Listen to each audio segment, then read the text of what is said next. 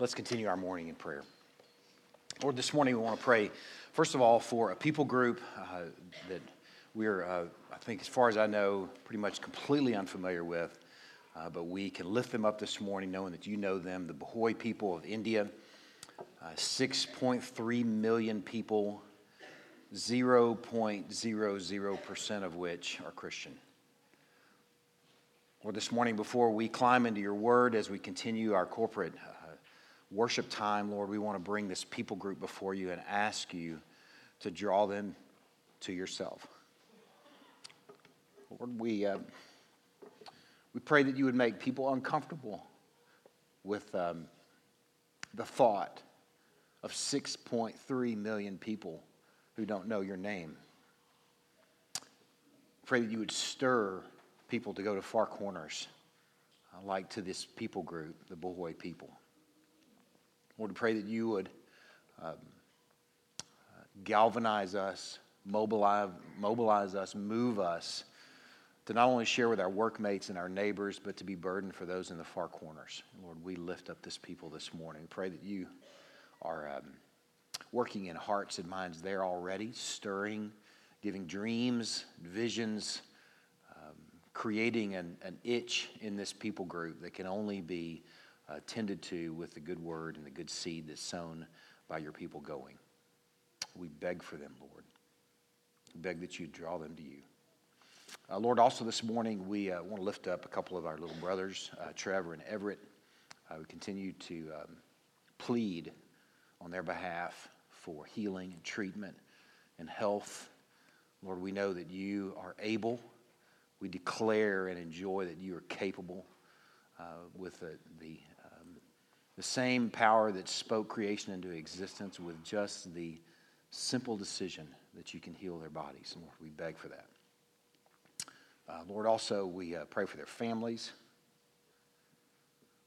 um, that you would sustain them and uh, give them a clear, clear vision of a good father, a good shepherd. Uh, Lord, also, um, I want to pray for um, another church in our community, and specifically a, a, church down the road that's connected to us closely, a Crosspoint Community Church in Rockwall. Uh, we are so blessed to uh, see how you are moving there and how you're, you're growing them and the health that they're experiencing, Lord. Uh, we pray for Kai and for Ryan and for Lance and their families, Lord. We just pray that you would um, just bless them, Lord. Just um, give them uh, just a joy in the work give them a like mindedness, a, a, single heart as they're about to work together in Rockwall, Lord. We pray that you would uh, connect them to people uh, both in Rockwall and the surrounding area, and that also among them that you would mobilize people to the far corners. We're thankful for the, the, um, the brothers and sisters that are gathering with them this morning uh, that we know and those that we don't, um, but will spend glory with. We're entrusting them to you and pray that you would bless them this morning as they gather. Lord, lastly, I just want to pray that you would bless us um, as we uh, christen this year in some ways with a, a, a sermon, a time of uh, worship, a time in your word, looking forward. Lord, I pray that you would give us um, well directed, well aimed eyes. You've already given us the, the best of uh, possible views. Uh, but Lord, we pray that you would uh, just draw us to have a vision of our Lord. Um, just turning this time over to you. In Christ's name we pray. Amen. Some of the big events of the last decade. The iPad came out in 2010. iPad. I think we have a couple of them now. They're like um, paperweights or something. I don't know if they work anymore. Um, 33 Chilean miners were rescued from a cave in 2010. There was a 7.0 magnitude earthquake in Haiti in 2010. Lady Gaga wore a meat dress in 2010. It's crazy the stuff that happens over the course of time you just can't see coming. That's one that you would have never imagined. Prince William and Catherine Middleton uh, were married in 2011. Uh, the last of the Harry Potter series was in 2011. Osama bin Laden was killed in 2011. And everybody was planking in 2011. In 2012, the Gangnam Style dancing video came out and ends up being the most watched video in the history of YouTube. It's just bizarre. Aaron Hamilton sent it to me. Aaron Hamilton is like a connoisseur of weird videos, and he sent it to me, of course. Gangnam style dancing. 2013, the Boston Marathon bombing. 2013, we tried to figure out what in the world the fox says. Aaron Hamilton sent me that video too. Same guy. 2014, everybody was doing the ice bucket challenge. 2015, we debated over the color of a dress, like ad nauseum. Remember that? 2015, same sex marriage was legalized. 2017, everybody was fidgeting with fidget spinners. 2017, there was a total eclipse. In 2017, the Me Too movement started. In 2018, there was another royal wedding. In 2018, a kids' soccer team that was trapped in a cave in Thailand was rescued. In 2019, a week ago, about the time that we're sitting here right now in this very moment, not far from us in White Settlement, a church experienced what seems now unthinkable and is all too familiar. Around about the same time that Greg came up to preach last week. What in the world is in store for us in this next decade?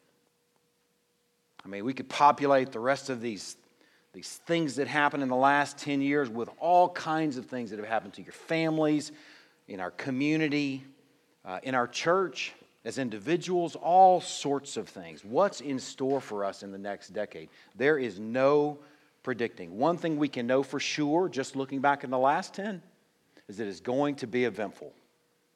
We can bank on eventful. And we'd be wise as a people to consider where we'll look in 2020 and where we'll look into this next decade. So turn, if you would, with me to Hebrews chapter 12.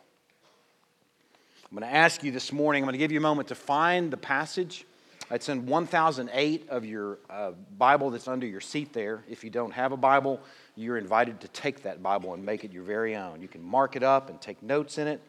You can underline things. But I'm going to ask us to do, if you would, do something a little unique this morning. When I read our passage, I'll ask you to stand for the reading of the word this morning. We'll christen our decade, this next decade, with a high view, which I already know we have of God's word, so you can stand with me. Hebrews chapter 12 beginning in verse 1. I'm just going to read through the first couple of words of verse 3.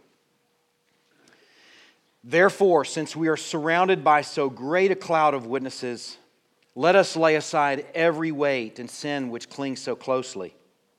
Let us run with endurance the race that's set before us, looking to Jesus, the founder and perfecter of our faith, who for the joy that was set before him endured the cross despising the shame, and is seated at the right hand of the throne of God. Consider him. Let's pray again. Lord, we pray that you would un, uh, unpack this passage for us this morning. Lord, we pray that you would make this uh, part of our story in this next decade, that we would connect to the rich, rich truths of this passage. Do your work through the Holy Spirit. We're begging for that in Christ's precious name. Amen. Y'all can be seated. This passage was written to the Hebrew church, to a church uh, that was also going through eventful times. We're going to consider just a few of those events for context. I think it's important. Some of the circumstances that were common to the Hebrew church. First of all, they were living in ancient times. And in ancient times, they obviously didn't have the resources that we have, medical type resources, and common sicknesses and things like that could kill somebody. Uh, there were none of the creature comforts that we experience today. a few years ago, on a sabbatical, my family and I had the chance to go to Rome in the summer.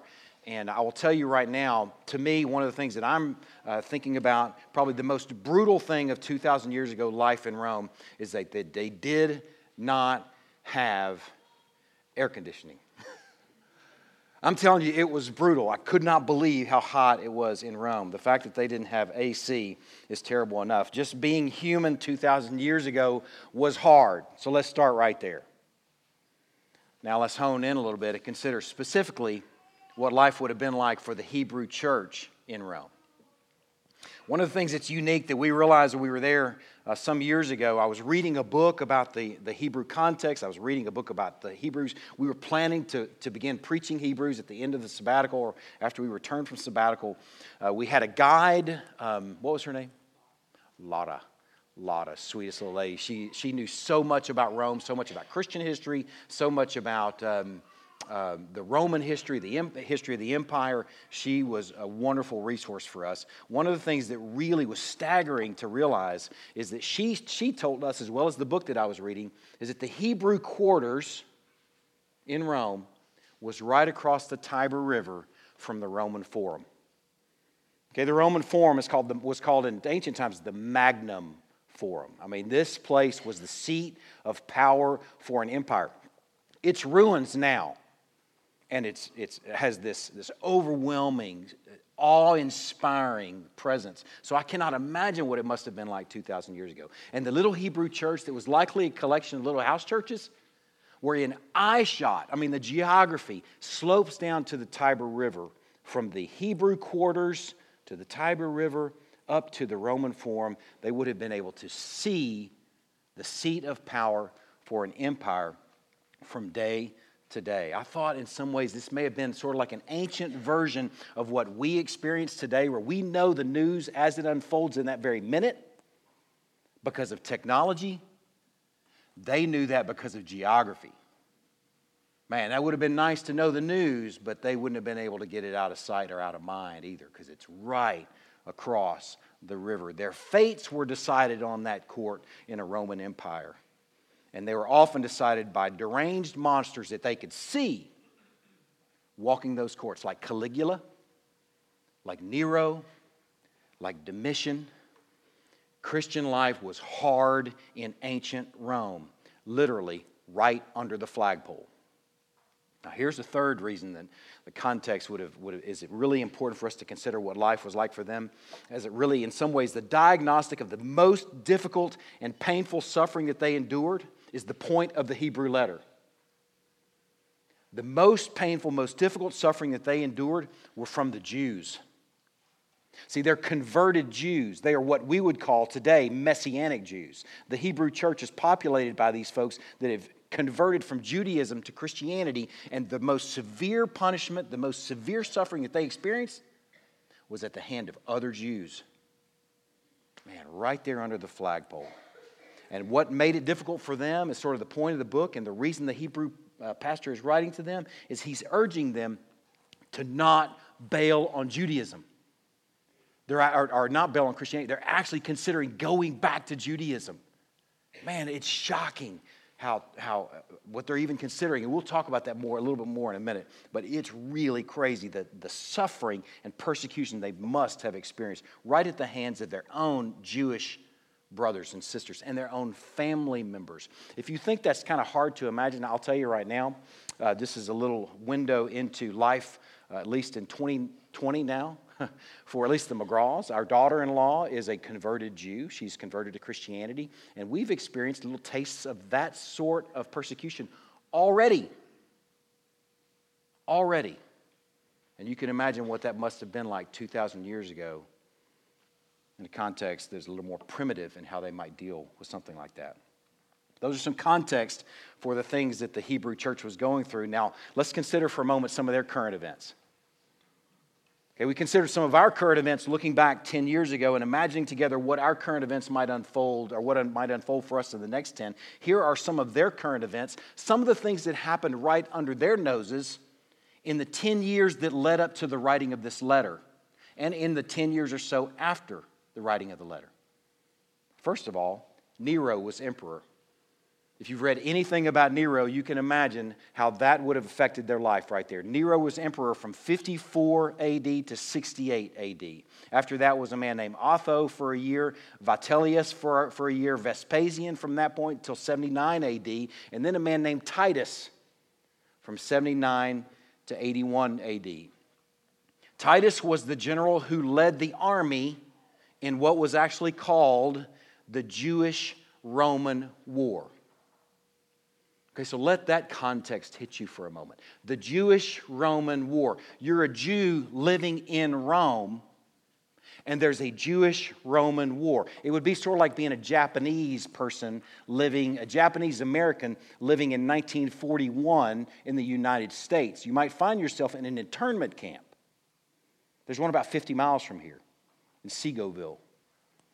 Man, life must have been really, really difficult for them during this time. What also happened during that Roman Jewish war was the destruction of their temple in AD 70 the visual aid, I mean, the visual sight, the visual identity, the central point of the Jewish faith, the temple, was destroyed along with the rest of Jerusalem in 70 AD. Imagine that news reaching Jewish Christians in Rome. Add to the current events for them, Vesuvius erupted in 79 AD. Pompeii and Herculaneum were buried in ash with 100 thousand times the thermal energy of Hiroshima and Nagasaki bombs. 100,000 times the thermal energy. We're talking about news that literally rocked an empire within a decade or so of when this letter was written to this church. He's preparing them for eventful times. Add to that in 80 AD, the Colosseum was built also in Aishad. If you're familiar with the Roman Forum, if you've been there, if you've studied it, right at the end of the Roman Forum is the Colosseum. If you're in the Hebrews quarters, not only can you see the Colosseum, you could probably see what was going on in the Colosseum. Man, the center of blood sport.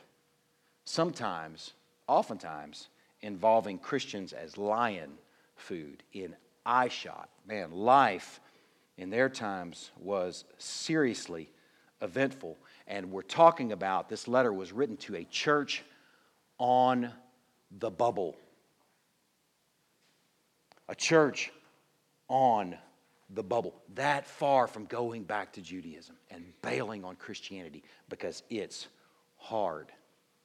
So the Hebrews preacher is writing a letter to them, and he's got some great words in chapter 12 that we're going to look at here in a moment. But let me just sort of just sort of summarize the book up to this point. The first 10 chapters of the book of, of Hebrews are really, in some ways, the Hebrew preacher saying, all that you had over here in Judaism pales in comparison to all that you have in Christ. Jesus is better than Joshua. Jesus is better than angels. Apparently, the ancient Jews sort of had this angel focus. Jesus is better than Moses. Jesus is better than all these things over here. In some ways, it'd be like what they're considering. I was thinking this is the dumbest illustration in the world. It would be like them considering trading their iPhone 11 Max Pro, which is so dumb to me. Why is it a Pro? Do you have to be a pro in some way to carry it? Does it make you a pro? It's dumb. The iPhone 11 Max Pro for the iPhone 1 2G. Remember that? It's like made out of wood. Who would do that? Or like a flip, a flip phone. All right, it's a terrible illustration, but it's one that you can visualize. They're thinking about trading the substance that is Christ for what they had before, the shadow that they had in their Jewish faith. Man, they're trading their birthright for a bowl of soup, is bottom line. So in chapters 1 through 10, he's developing Jesus is better than all that you had over there. Don't go back. And then in chapter 11, he encourages them further with the heroes of the saints chapter, a beautiful chapter, encouraging them with the reality that they're not alone in their struggles, but they are surrounded by a great cloud of witnesses. Man, for them, he harkens back to guys like Abel, Enoch, Abraham, Moses, Samson, Jephthah, David, Samuel. You, we spent time every one Sunday at a time considering each of them. Heroes of the faith who endured before them, who are, according to them, witnesses to how they're navigating faith in uncertain and difficult times there in Rome. He says the clouds are full. You can't, or the, the, the stands are full with a great cloud of witnesses. You can't see them, but they're there and they're watching and they're cheering. Man, let's that, just let that hit you for a moment because we have a cloud of witnesses surrounding us as well. The stands are full of those that go before us. We could add those names to ours Abel, Enoch, Abraham, Moses, Samson, people we didn't necessarily know, but we know about. We might add some family member in there, somebody that, some patriarch or matriarch in your family that was faithful. For me, was my granddad, Harvey Dan McGraw. A heritage that I think of often that he left for me. We together have some other names of folks that are sitting in the stands that we can think about and enjoy and reflect on. Folks like Keith McCord, folks like Billy Vaughn, Betty Lakey, right, Barbara? Betty Lakey, what a treasure. Leland Moody, anybody know Leland Moody, the Lelandnator? Man, he's in the stands cheering for you. And we could add very recently to those in the stands, cheering for us, Channing Edwards. Man, the stands are full of those who are cheering for us to go the distance. Mm. You're not alone in what you'll face in 2020 and the next decade because the stands are full of watching saints. He says, therefore, therefore. In this passage, therefore, we're looking back at the Hebrews chapter 12 passage. Therefore, this particular use of therefore is used only in one other place in our Bible in 1 Thessalonians. It means consequently. As a consequence of the stands being full of a great cloud of witnesses, and I'm going to read again verse 1. As a consequence of those being surrounded by so great a cloud of witnesses, let us also lay aside every weight and sin which clings so closely, and let us run with endurance the race that's set before us. The Hebrews preacher encourages this church that's struggling in very difficult and eventful times. He encourages them with a metaphor of running as a journey of faith, like running, like some of those that actually do that, like running a race and running as a metaphor of the faith. And he encourages, first of all, that we run laying aside encumbrances. You know, whenever somebody says, hey, man, I'm going to go out for a run, some of you guys exercise regularly and you run. I, I bet none of you, and I never see anybody ever do this, go running with their groceries. Or go running with a backpack of extra gear unless they're going out for some sort of ultra run. Or unless there's some sort of crossfitter or something. They're going to put a bunch of extra weight on and go run, right, Neil? Most people don't do that. Most people are taking off all the heavy stuff so they can run lightweight with like lycra and light shoes and a light running cap that you can hardly even feel. We're trying to run light because we know running with encumbrances isn't that joyful. It's not that fruitful, or it may be fruitful, but it's not enjoyable. I actually, back in the, the days when I was studying exercise physiology, there's sort of a going rate that people used in, in sort of elite athlete circles, and the going rate was two seconds per pound per mile. If you have extra weight on your body, non contributing running weight, and it doesn't have to be fat, it could be fat, it could be muscle. If you're like Popeye and you got big old biceps, that's not to help you run. Okay, so it's two seconds per pound per mile. That may not sound like a lot, but when you say somebody's like 40 pounds overweight and they're going to run a 10K, you sort of populate that out and realize they're going to finish a long time behind the guy that's 40 pounds lighter because they're running with encumbrances, they're running with extra weight. Here's the bottom line the leaner folks are better at dissipating heat, they're better at mobilizing uh, glycogen, they're better at utilizing carbohydrates, they're better at utilizing oxygen. People that are carrying around all this extra weight have a difficult time doing any of the above. And the more non contributing weight that you have, not only are you slower, but it's just harder to run. You're likely to get a bumper sticker that Christy gave me years ago. I asked for it, so she didn't do it. It wasn't like a zinger. She gave me one of those 0.0 stickers. You ever seen them? You ever seen those? If you get a 26.2, look at me, I ran a marathon. A big deal. Was 0.0, I don't run. They uh, actually said it right there. I don't run. You have enough extra weight, and if you're encumbered enough, you're just not even going to run. And the charge here is to lay aside the encumbrances of extra weight. And specifically, what he's talking about is unrepentant sin. Lay aside the weight of unrepentant sin. And then he develops it further at the type of running that we're doing it's endurance running. This faith journey is very much a metaphor of running, but it's also a metaphor of the type of running is endurance, marathon type running, or ultra marathon type running. It is not a sprint, It is an event that requires endurance. Okay, now we got y'all to the point where I'm ready to really savor something sweet. Okay, if you've captured all this up to this point, let's together enjoy where he takes this Hebrew church in these next few moments. He's encouraged a church that is living in eventful times, in difficult times, a church that's on a bubble, a church that's considering going back to Judaism, going back to the iPhone 2G, iPhone 1 made out of wood.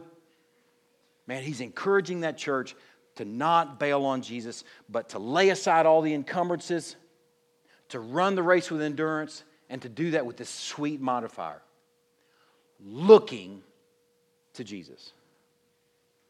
Looking to Jesus. The New American Standard, I appreciate the New American Standard passage mainly because Christy and I years ago memorized this passage. We were talking about this passage this week and how it's nourished us over the years. The word there is fix your eyes on Jesus. Fix your eyes on Jesus. I love the New American Standard, but it misses what I think we should get is that this is a present tense verb. It's captured here in the ESV looking. Looking to Jesus. Run the race with endurance, lay aside those encumbrances. Present tense, looking to Jesus. Sounds pretty easy, doesn't it? Like, hey man, that's, that's a given. We got that. But let me just kind of point something out to you. We as human beings have looking problems. The Hebrew church needed this reminder 2,000 years ago, and we need this reminder today at the beginning of a new decade because we have looking problems. Let me kind of give you a little window into a few of our looking problems. Here's a passage in 1 John chapter 3. It has to, it, it's a charge from John to the, to the early church to not love the world. See, loving the world is, is as old as the church. The potential there for loving the world. And here's what he says about not loving the world. Listen to this passage in chapter 2 of 1 John.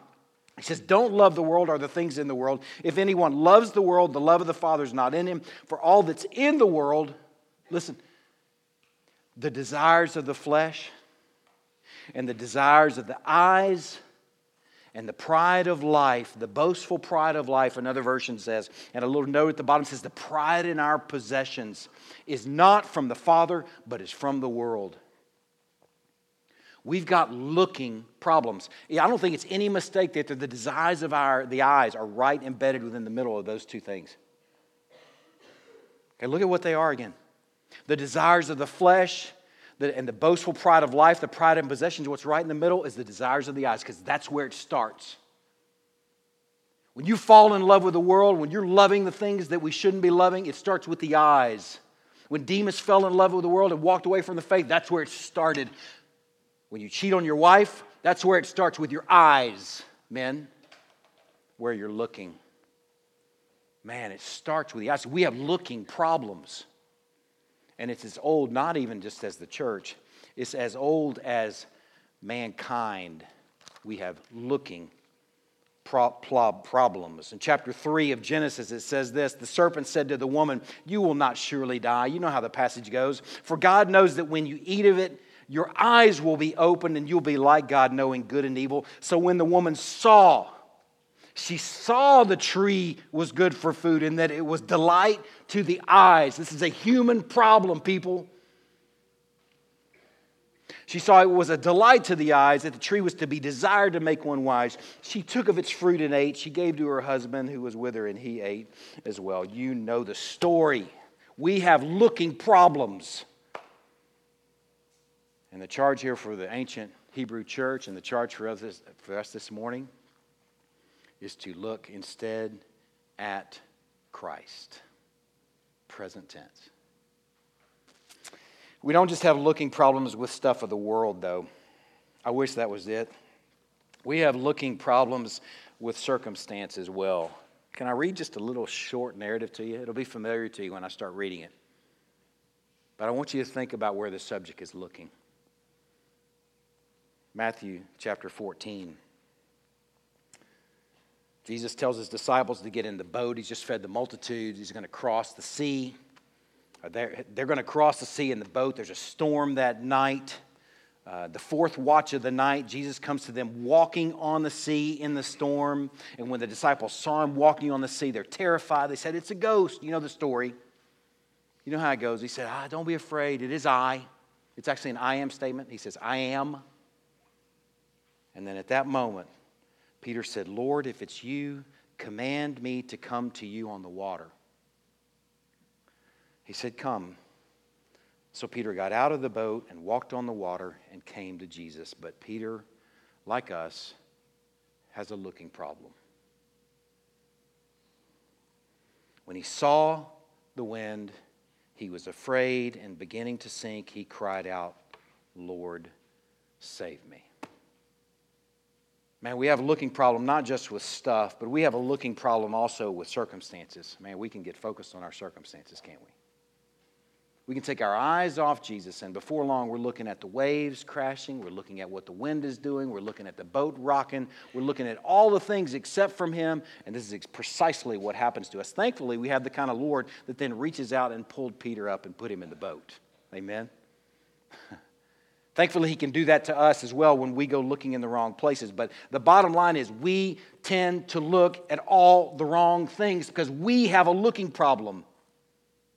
And the Hebrew pastor encourages this church 2,000 years ago with what I believe our Lord is encouraging us with this morning is that we are to look to Christ present tense. We are to fix our eyes on Jesus present tense while we navigate faith, enduring and laying aside encumbrances today.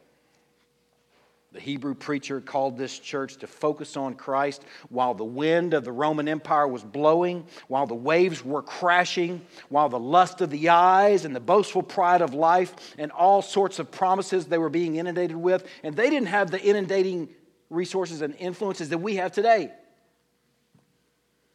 I'm convinced Google is listening to us. Right? There's some people's nodding. I see you. You know what I'm talking about. You got your phone sitting in the room? All right, I'm not wearing aluminum foil on my head right now. I don't wear it at home. Okay? I'm not one, not kind of a kook or anything. But isn't it strange? You can be sitting around your den, your phone is just sitting there, and you're just chit chatting, and you're just talking about something. A few months ago, I was talking about wanting to get a pair of Patagonia pants. All right, I like Patagonia gear. They make good gear. And I had a pair of pants. I was like, man, those pants look cool. I want to get a pair of those pants. And I can't even remember who I was talking about it with. But then I went to go open my computer and I'm looking, and I was on Facebook or something. And there's like Patagonia ads right there. And then I go get on Instagram, there's Patagonia ads right there. And then I go on the news and there's like Patagonia ads right there. It's not coincidence. I'm telling you, they're listening. We're inundated with the lust of the flesh, the lust of the eyes, and the boastful pride of life, and the pride in our possessions. Man, we have looking problems and we're being inundated with all kinds of things to distract us. And the Hebrew preacher is saying if you want to go the distance, you got to focus on the right thing. You got to focus on something, first of all, but you got to focus on the right thing. Uh, years ago, I went through a SERE school. It's Survival, Evasion, Resistance, Escape training. Marine Corps uh, is a Navy Marine Corps um, training event. And there was a guy that, that was the part, one of our trainers' name is Doug Hegdahl. Doug Hegdahl was a Navy seaman. He's serving on a deck of the ship during the Vietnam War, and something happened. I don't know if the sea state was bad or something, but the guy fell off a ship. And so he survived, which it, was probably a frigate or something small, you know, because if it's a carrier, you fall off the ship, you're going to die just from the impact, you know. But he fell off the ship and he got picked up by a Vietnamese fishing boat. He spent the next four or five, I think it was five years in the Hanoi Hilton, a POW camp. And they were convinced he was lying to them. He's saying, I'm just a Navy seaman. I know nothing. I don't know any plans. And they, this guy's special ops. He's a liar. So he spent five years in a POW camp. You know what kept him sane? What he says kept him sane? He memorized over 250 Social Security numbers of those who were either dead or in prisoner camps in Vietnam. Their names and their Social Security. 250 Social Security numbers. He occupied his mind with something fruitful so that he could sustain, or endure and that he could go the distance in something excruciating. He told us a story during our training about a, a guy that was in camp with him that in his mind occupied his mind. When you'd spend days or weeks in some sort of little you know, darkness or you know, in some sort of pit, you know, dungeon type thing. I don't know what, what you'd call it. This, this particular guy built a watch in his head, clock. He built this thing in his head, and then when he got out, when he was actually released, and he knew nothing about clocks, by the way. He built this imagine Clay, you could probably do this. You're probably doing it right now. He built his clock in his head. And then when he got out, he built it and it worked. Isn't that the coolest story? But he occupied himself with something fruitful so that he could go the distance in a very difficult circumstance. The point there that Doug Hegdahl was making for us is focus on something so that you can endure. Don't focus on the circumstances. Don't focus on the pain or the struggle. And let me tell you something this morning, people. There's a one point sermon this morning. And the one point sermon comes from verse 3. It's the only command in this passage, it's the only imperative in this passage. And it's the word consider him. Consider Christ. We know who he's talking about because he just said looking to Jesus. That's the modifier for how we lay aside encumbrances, the modifier for how we run the race with endurance. He says, Consider him. This is the charge of the passage to the Hebrew church. This is the command. This is the direction for a people living in difficult and unpredictable times. Consider Christ. This word consider, the Greek word is ana, anal, analogizomai. I have to figure out where to put the emphasis.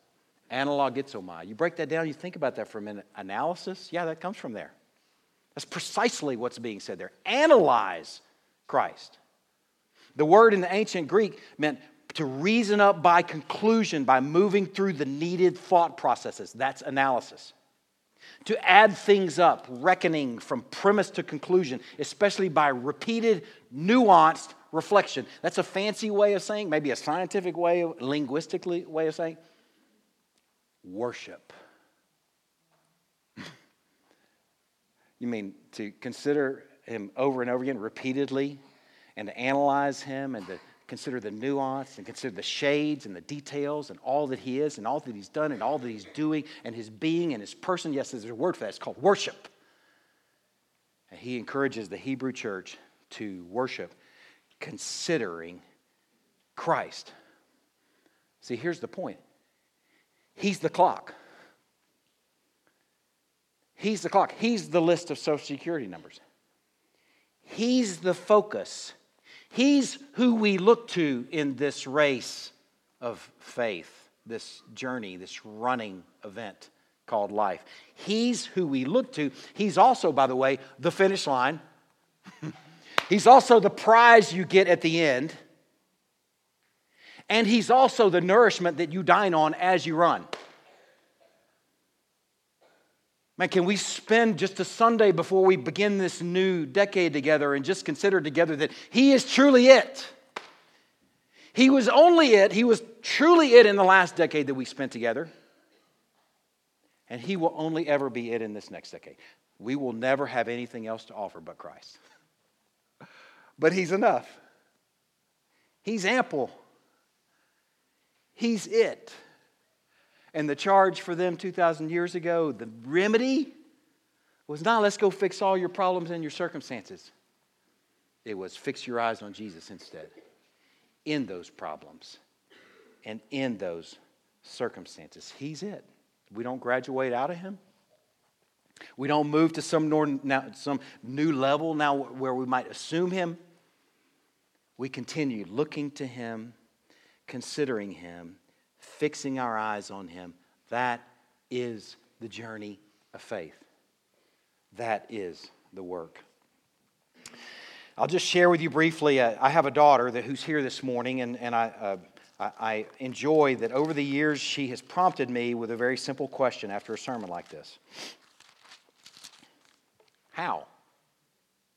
Right? Kate, she's smiling because she knows Evan McGraw. Evan just says what a lot of you are thinking. I hope most of you are thinking. How? This sounds great. I'm in the middle of problem X, or I'm in the middle of distracting situation one, or difficult situation one, two, whatever. How do we fix our eyes on Jesus? There's some really nice helps in this passage. Really nice helps, and they're simple, and this take about two minutes. So it's two minutes well spent before we land the plane. Some really great practical helps for 2020 and the next decade. So we can walk out here and go, what are some things we can do? Okay, here's a couple of them. First of all, we fix and we endure looking to Christ together. pretty, pretty high speed. It, I really caught you. That's, that's really complicated, really hard. It's actually not. It's so simple. We lay aside our encumbrances. What are the words that begin with that? Let us lay aside those things that encumber us. And where's that next let us? Let us together endure. Man, there's nothing fancy, there's nothing special. We don't need smoke and mirrors, we don't need dancing girls, we don't need any sort of light show, no, no uh, special effects. All we need is to consider that we need to do these things together. How do we look to Christ? How do we fix our eyes on Christ? Well, we do it together. There's three other let, let that are really handy, come in handy in the book of Hebrews. And they can, we can add those to these three in, in chapter 10, verses 19. Let's look at these. And then we're going to we're to close the sermon out. But it's so good for the how, because these have some really practical hows in there. Verse 19 of chapter 10.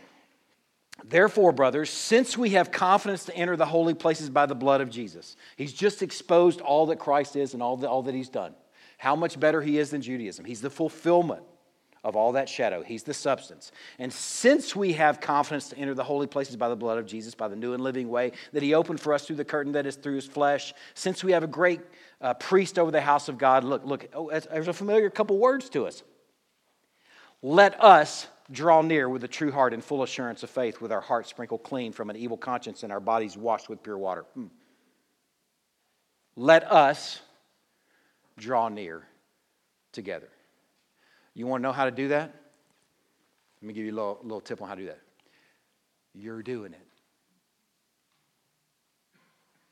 We're doing it right now. We're drawing near together to hear a word from the Lord through the teaching and preaching of the word. We're drawing near together to fellowship together. We're drawing near together to have a meal together here in just a moment.